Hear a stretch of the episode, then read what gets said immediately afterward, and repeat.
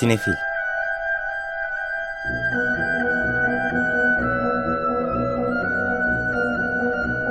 Hazırlayan ve sunanlar Melis Behlil ve Yeşim Burul.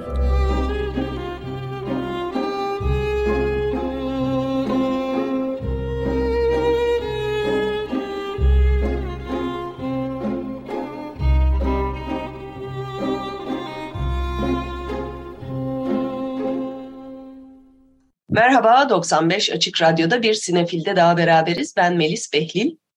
Ben Yeşim Burul.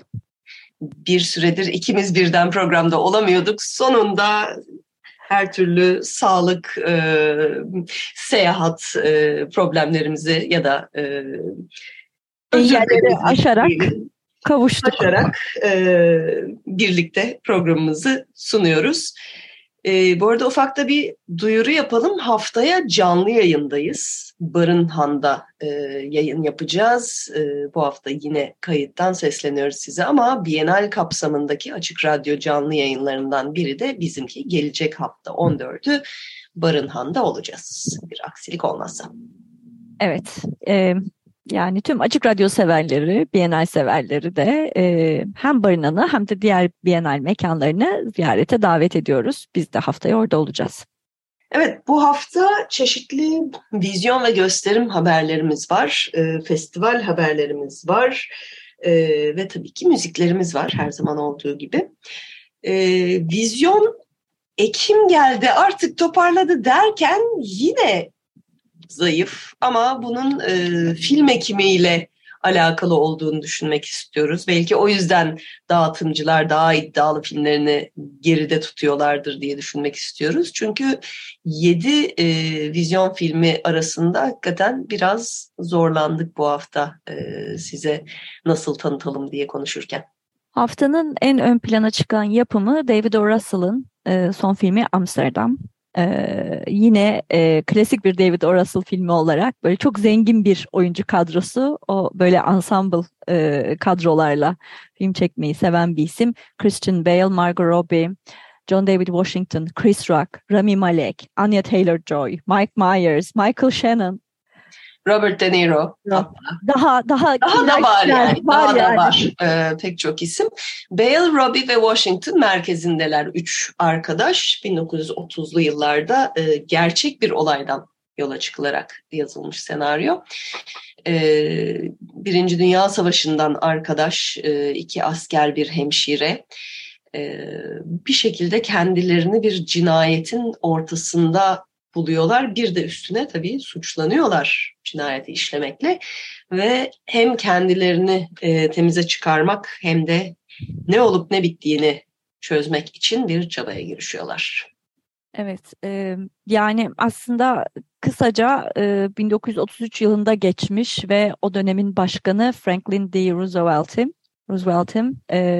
darbe yapmak üzere bir komplo teorisinin ortaya çıkarılmasına sebep olan bir hikaye diyebiliriz. The Business Plot diye de geçiyor tarihte adı. Bu türde komplo teorileri, cinayet hikayeleri, bol çeşitli oyunculu kadrolu filmleri sevenler için David O. Russell'ın artık zaten seven bir izleyici kitlesi var. Ama ben her zaman Russell'la ilgili genel eğilimim beklentiyi çok yükseltmemek, eğlenmek için izlemek yönünde benim de naçizane tavsiyem o olacak.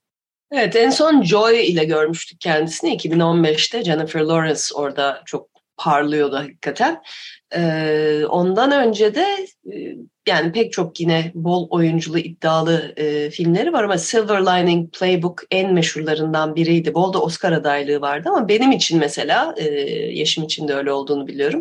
Biraz hayal kırıklığı olmuştu o film. Hani kendi başına kötü bir film değil ama o kadar abartılacak bir şey ikimiz de pek bulamıyoruz. O yüzden Amsterdam'da da beklentiyi çok yükseltmeden bütün bu oyuncuları birlikte bir dönem filminde görmek için gitmek daha iyi bir tercih olabilir. Bir American Hustle havası seziyorum ben hani tanıtımından ki bence o Silver Linings Playbook'tan da daha iyi bir filmdi diye de düşünmüyor. Evet, evet. Güney Kore'den bir film var bu hafta ve festivallerden dönüp gelen değil de popüler Güney Kore sinemasından Alienoid, Evrenler Savaşı Donghun Choi yönetmiş. Kim Tae-ri, Ryu Jun-yol, Kim Oy-sung gibi isimler var. Kore'nin en büyük starları değil ama artık Kore sineması ve dizileri zaten kendi başına dünyada dominant bir yer kaplıyorlar. Bu da fantastik sevenlere, çünkü her şey var. Yani uzaylılar var, zamanda seyahat var, işte eski Kore dönemlerine gidip orada böyle dövüşler, havada uçanlar, uçuşan büyülü hançerler, her şey var. Öyle bir fantastik moddakiler için bu hafta Kore sineması diyoruz, Evrenler Savaşı. Evet, bu hafta yerli yapımlardan da öne çıkan bir komedi filmi var. Kim bu aile? Bedran Güzel yönetmiş. Başrollerinde Cengiz Bozkurt, Nurgül Yeşilçay, Onur Buldu, Ferit Aktu ve Beste Kökdemir yer alıyorlar. Bu göreceli, hani her hafta vizyona giren işte birkaç cinli korku, birkaç yerel komedi arasında hakikaten ayrışan filmlerden biri. Gülmeye de pek bir ihtiyacımız olduğunu düşünecek olursak bu dönemde izleyicisiyle buluşacağını düşünüyorum. Özellikle Nurgül Yeşilçay'la Cengiz Bozkurt filmin dinamoları diyebiliriz. Evet, bir BKM filmi, iddialı geliyor. Cengiz Bozkurt'un canlandırdığı bir komiser en büyük operasyonunda başarısız olunca istifa ediyor, emniyetten ayrılıyor ve kendi kendine intikam almaya karar veriyor.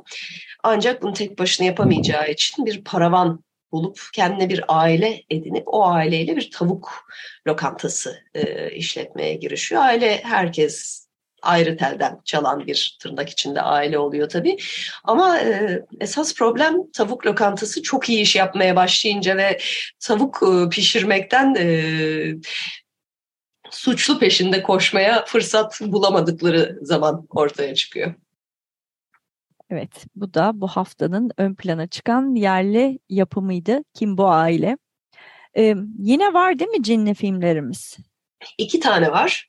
Daha doğrusu birinde deprem de var. Yani deprem niye bu kadar kullanılmıyor bizde korku unsuru olarak bilmiyorum. Küçük Kıyamet ilk korkulardan biriydi. O zamandan beri pek çıkmıyor karşımıza. İçimdeki Varlık var bu hafta. Mustafa Özer yönetmiş, Burcu Genç, Metin Kırmızı, Funda Yıldız ve Hakan Demir başrollerde. Yine bir grup genç, bir grup arkadaş, ama bu sefer 99 depreminden hemen sonra böyle biraz kafa dağıtmak için kampa gidiyorlar. O sırada ormanda gezinirken bir gizemli mağara ortaya çıkıyor. Orada bir hazine bulabilecekleri niyetiyle dalıyorlar. Yani korku filmlerinden biliyoruz ki bu zaten kötü bir fikir. Ama yani 99 depreminden hemen sonra her gün bilmem kaç tane artçı olurken kim girer öyle bir mağaraya hiç bilemiyorum. Belki bu filmi yapanların yaşı yetmiyordur o zamanki hissiyatınız. Binaya giremiyor insanlar, o yüzden kampa gidiyorlar. Bırakın mağaraya girmeyi. Tabii ki hani o mağaraya girmek çok iyi bir fikir olmuyor sonuç olarak. Galiba cinler de var bir yerde. Girmeyin diyoruz mağaralara. Öbürü ise daha klasik. Köye gidiliyor. Köyde cinler, Yasaklı Köy adı da, Aziz Özuysal hem yönetmiş hem başrolünde. Bir tane de birazcık daha militarist damarlı bir yapım var.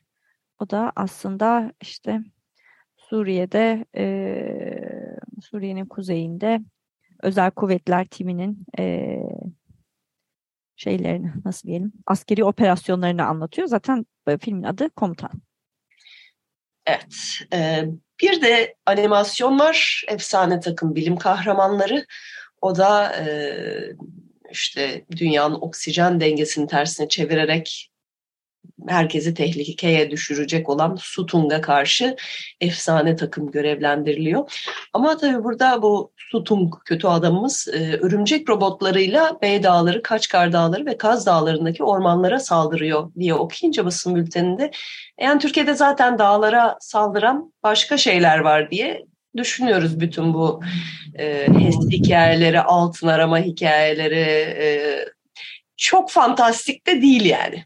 Evet, Bunlar haftanın vizyon filmleri dediğimiz gibi özellikle ön plana çıkan filmler Amsterdam filmi, yerli yapımlardan Kim bu aile ve fantastik severler için de Kore'den Evrenler Savaşı. Evet, vizyon zayıf çünkü dedik film ekibi geliyor. Geldi hatta bugün başladı 11'deki gösterimlerle. Ben geçen hafta biraz saymıştım özellikle ilgimi çeken filmleri. Hatta Viva Maestro Dudamel belgeseli şerefine Dudamel'in yönettiği bir danson, 2 numaralı danson dinlemiştik. Ama bu haftada Yeşim'in listesine alalım biraz. Evet, film ekibi bugün başladı. Geçtiğimiz hafta içerisinde biletler satışa çıkar çıkmaz zaten Twitter'da da hemen paylaşımlar başladı. Yani bir taraftan bilet fiyatları bir gündem konusu oldu.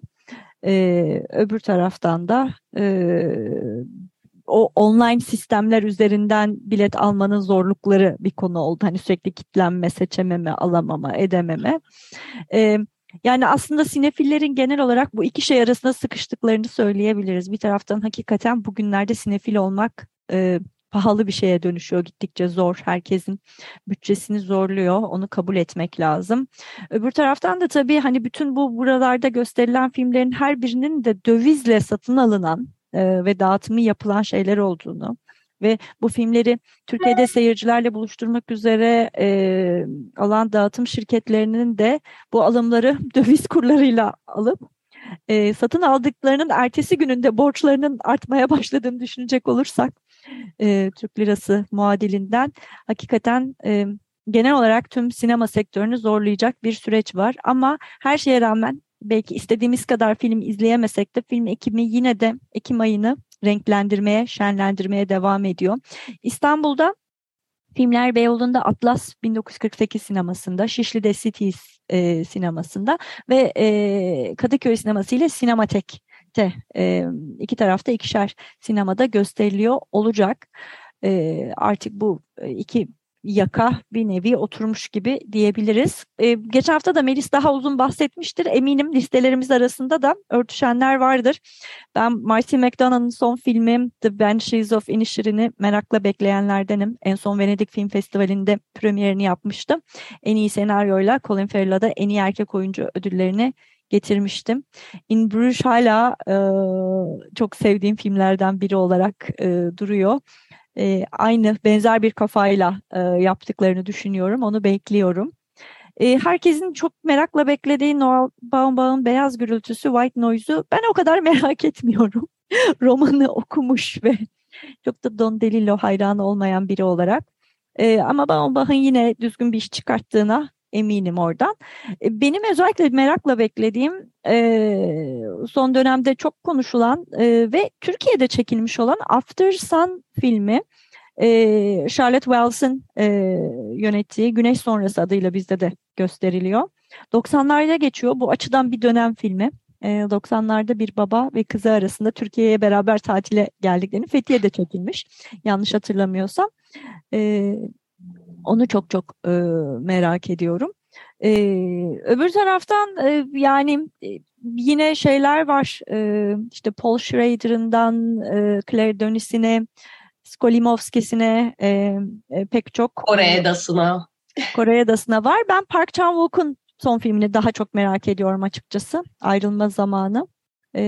Onu bir de Ali Abbasi'nin Kutsal Örümcek Holy Spider'ını merak ediyorum. Onu da paylaşmış olayım buradan. Şimdilik benim açımdan ön plana çıkan filmler bunlar. Dudamel'i de izleyeceğiz inşallah.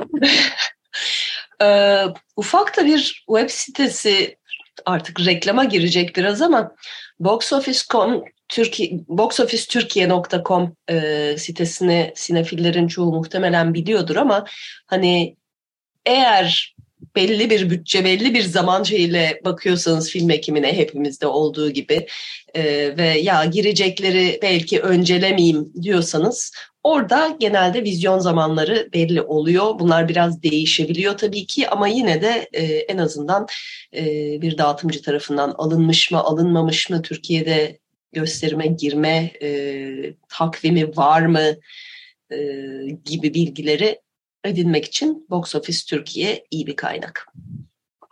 Evet, film ekimiyle ilgili haberlerimiz de böyle ama başka gösterim programları da var eş zamanlı olarak. Yine bu hafta sonu başlayacak. Karşı yakaya diyoruz ya da karşıda olanlar için Beykoz'u adres olarak gösterelim. Beykoz Kundura'da da bu hafta sonu James Bond'un 60 yılını kutlamaya yönelik program başlıyor. Evet, ilk 11 Bond filmi gösterilecek. 60 yaşındaki James Bond'un 25 filmi var ama hepsi yok programda. Yenilenmiş kopyalar gösteriliyor. Dr. No ile başlıyor yarın ama listede Goldfinger, Thunderball, You Only Live Twice, Diamonds Are Forever, On Her Majesty's Secret Service ki bence çok hor görülen bir Bond, George Lazenby'nin tek filmi. Halbuki önemli bir film Bond hikayesi içinde ve o kadar da kötü değil de demeyeyim, bayağı güzel bir film. Aralık'ta da devam edecek. Roger Moore devrine girerek Live and Let Die, The Man with the Golden Gun ve The Spy Who Loved Me ve benim çocukken en sevdiklerimden Moonraker. Şimdi bakınca tabii eleştiriyoruz biraz Moonraker'ı çünkü James Bond'un uzayda işine ama çocukken çok eğlenceli gelmişti. Evet, 9'unda gösterilecek From Russia With Love'da İstanbul'un da İstanbul'da da geçen Bond'lardan biri olarak belki de İstanbul'daki ilk Bond olarak da ayrı bir yeri var. Onu izlemek her zaman ayrı bir keyif. O yüzden Şişli'den tünellere girip Sultanahmet'te çıkmak Bond'lara nasip oluyor. On Her Majesty's Secret Service açısından şunu da ekleyebilirim ki Melis'in de dediği gibi hakikaten en göz ardı edilen filmlerden biri. Halbuki Bond filmografisinde çok ayrı bir yeri de var bence. Bir takım şeylerin Bond'un başına ilk kez gelmesi açısından vesaire. Daha fazla spoiler vermeyelim ama benim de sevdiğim filmlerden biri. Büyük perdede seyirciyle hep beraber hakikaten sinemada izlemenin keyfi başka. Dönüp dönüp izlediğimiz filmler ama Bond'u 60. yılında hep beraber kutlamamıza fırsat verdiği için Beykoz Kundura'ya da bu güzel program için teşekkür ederim. Evet, Ekim ve Aralık hafta sonları cumartesileri 5'te, pazar günleri 3'te gösteriliyor. Detaylı bilgiler için beykozkundura.com adresine bakabilirsiniz. Evet, İstanbul'da gösterimlere baktık. Bir taraftan da tabii şey devam ediyor. Antalya Film Festivali. Antalya'ya geçmeden gösterimler bir mekanımız daha var. O da Kadıköy Sinematek. Doğru, Sinematek'te film ekimi başladı bir taraftan ama başka alternatif gösterimler de olacak önümüzdeki haftalar için planlanmış. Onları da şimdiden takviminize not etmenizi isteriz. Evet, kendi gösterimleri Sinematek'te film ekiminden hemen sonra başlayacak. Ekim, Kasım, Aralık programının ön duyurusu yapıldı. Onu da paylaşmak istiyoruz size. Ana program Şiirsel Gerçekçilik, 1930'lar Fransa'sının filmleri. Il Cinema Ritrovato'dan bir seçki var. Bologna'da her sene yapılan restore edilmiş filmlerin festivalinden 6 yeni renove edilmiş, restore edilmiş film gösterilecek. Sessiz Perşembeler var. Canlı müzik eşliğinde benim çok heyecanlandığım. Bir de Bağımsız Türkiye Sinema serisi devam edecek. Onların detaylarını, tarihleri de kesinleştiğinde sizlerle paylaşacağız. Evet, Sinematek'te hakikaten yoğun bir sonbahar bizi bekliyor. Film ekiminde çok film izleyemedik diye düşünmeyin. Sinematek'in biletleri çok daha uygun fiyatlı. Onu da şimdiden belirtmiş olalım. Ve hakikaten ben kişisel olarak Fransız şiirsel gerçekçiliğini çok seviyorum. Sinematografik anlamda da anlatısı açısından da Melis biraz depresif buluyor o dönemi ama malum 1930'lar Avrupası, yapacak bir şey yok. Yani 2020'ler dünyası yetiyor bana, onu almasam da olur. Ama bütün o aslında bastırılmış korku, endişe, öfke ve bir dolu duyguyu hem de hakikaten herkesin üzerinde o demokrasinin kılıcı da bir anlamda sallanırken hani o baskı ve sansür ortamı da diyebiliriz. Çünkü belli bir noktadan sonra Fransa Almanların işgaline uğradıktan sonra da film çekmeye ve dediklerini üstü örtülü nasıl dediklerini de izlemeye başlayınca sinemanın aslında insanlara derdini anlatmak için sonsuz imkanlar sunan bir sanat, bir yaratı şeyi alanı olduğunda tekrar hatırlatıyor bize şiirsel gerçekçilik. Bir de benim çok sevdiğim oyunculardan Jangaba'nın da bir yıldız olduğu dönem olduğunu tekrar altını çizmek lazım. Buradaki pek çok filmde de başrolde karşımıza çıkıyor olacak. Önümüzdeki haftalarda daha detaylı konuşuruz filmler özelinde. Evet, hatta o dönemden bahsederken sinema tarihi derslerinde ikimizin de başına gelmiştir herhalde böyle çeşitli parçalar gösteriyoruz filmlerden. Bir noktada öğrenciler ama hepsinde aynı adam oynuyor diyebiliyorlar haklı olarak. Hepsi değilse bile evet pek çok filmde Jangaben başrolde. Evet, o sinematiği de konuştuktan sonra biraz önce dediğim gibi Antalya'da devam eden festival haberlerinden azıcık konuşabiliriz. Geçtiğimiz hafta içerisinde Film Forum ödülleri verildi. Ödül alan herkese çok tebrik ediyoruz buradan. Onlar daha ziyade proje geliştirme ve yapım geliştirmeye devam eden işlere yönelik ödüller oluyor.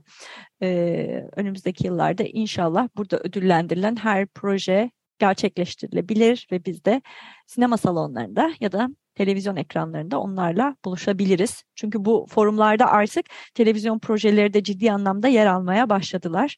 Onu da söylemek gerekiyor. Özellikle daha mini dizi projeleri ele alınıp ödüllendirilmeye başlandı. Ulusal yarışma tabii ki büyük heyecanıyla devam ediyor. Geçtiğimiz hafta içerisinde ulusal yarışma filmleri de her gün gösterimleri, galaları oldu. Ancak bir filmin en çok konuşulduğunu söylersek diğerlerine haksızlık etmiş olmayız diye düşünüyorum. Evet, Emin Alper'in Kurak Günler filmi de Türkiye premierini yaptı. Zaten dünya premierini de Cannes'da yapmıştı. Benim heyecanla beklediğim bir film. Evet. Zaten Kasım sonunda 25 Kasım olarak planlanıyor. Vizyona girecek, o zaman çok daha detaylı konuşacağız ama Yeşim belki sen biraz daha bahsetmek istersin Kurak Günler'den. Evet, Kurak Günler Emin Alper'in son filmi ve bence yani Emin'in filmografisinde hakikaten çok önemli bir yerde de duruyor. Hakikaten vites arttırarak başka bir yere çıkardığını düşünüyorum sinemasını ama onun ötesinde... Filmin zaten fragmanları dönüyor. Hani hikayesi kısaca anlatılıyor. Hayali bir kasaba, Yanıklar kasabasında geçiyor. Bir taşra hikayesi diyebiliriz, küçük bir kasabada geçen. Buraya atanan genç savcının hikayesi. Ve onun oradaki kasaba eşrafıyla ve olup bitenlerle alakalı ve kendini... hiç beklemediği durumlar ortasında bulunuyor. Bir anlamda Türkiye'nin gerçeğiyle, taşranın gerçeğiyle yüzleşmesi ve bunu son derece gerilimli, tempolu, ritmini hiç düşürmeden bizi o dünyayı hissettirerek anlatıyor. Bence hem bize hem de ülkemize ayna tutan bir film. Çok yani insanı koltuğuna çivileyen şeylerden bittiği anda böyle bir derin bir nefes alıp... Yerinizden kalkmak için bir güç toplamak istiyorsunuz. Çünkü çok gerçek öbür taraftan anlattığı her şeyde kendimizi içinde bulduğumuz durum. Filmin içinde de çukurlar var, onu da söyleyeyim. Keri de yakın zamanda tekrar anmıştık. Geçen senenin hepimizin konuştuğu ve ön plana çıkan en sonda Oscar'da uluslararası film kategorisinde Türkiye'nin aday adayı olan film oldu. Tayfun Pirselimoğlu'nun. Ker'de çukurlar vardı. Kurak Günler'de de çukurlar var. O çukurlara çok farklı yerlerden, yani iki film çok farklı şekilde derdini anlatıyor. Sinemasal dilleri de, hikayeleri de çok farklı. Ama diyorum ki baktıkları çukurlar aynı. Yeni Türkiye'yi bence sinemasal anlamda, görsel anlamda belki de en iyi tarif eden metafor belki de çukur. Aynı yıl içerisinde iki filmin özelinde de çok farklı filmler olmalarına rağmen Çukur'un bu kadar önemli ve merkezi bir yere sahip olmasını bence bir yere not edelim. Dönemi anarken belki Çukur dönemi diye hani sinema tarihi okunurken dönemlerle anmayı sever sinema tarihçileri de. O yüzden bu dönemi anmakta anlamlı olacak bence en ön plana çıkan görsel metafor Çukur diye düşünüyorum. Bir de bu da yıllarca evet, yıllarca Türkiye'nin en popüler dizilerinden birinin Çukur olduğu dönemin hemen üstüne geliyor. Dolayısıyla seyircilerle buluştuktan sonra umarım Emin Alper'i de burada konuk ederiz yine Sinefil'de. Filmi üzerine onunla da uzun uzadıya konuşuruz. Hakikaten kurak günler Antalya'da ödüller alma ihtimali çok yüksek olarak şu anda ön plana çıkıyor tabii. Cumartesi günü ödül törenini hep beraber izleriz. Sonuçları görürüz. Açılış törenini Halk TV canlı yayınlamıştı. Belki kapanış töreni de yayınlayacaktır. O yüzden öyle bir kulağınıza kar suyu kaçırmış olalım şimdiden dinleyicilerimizin.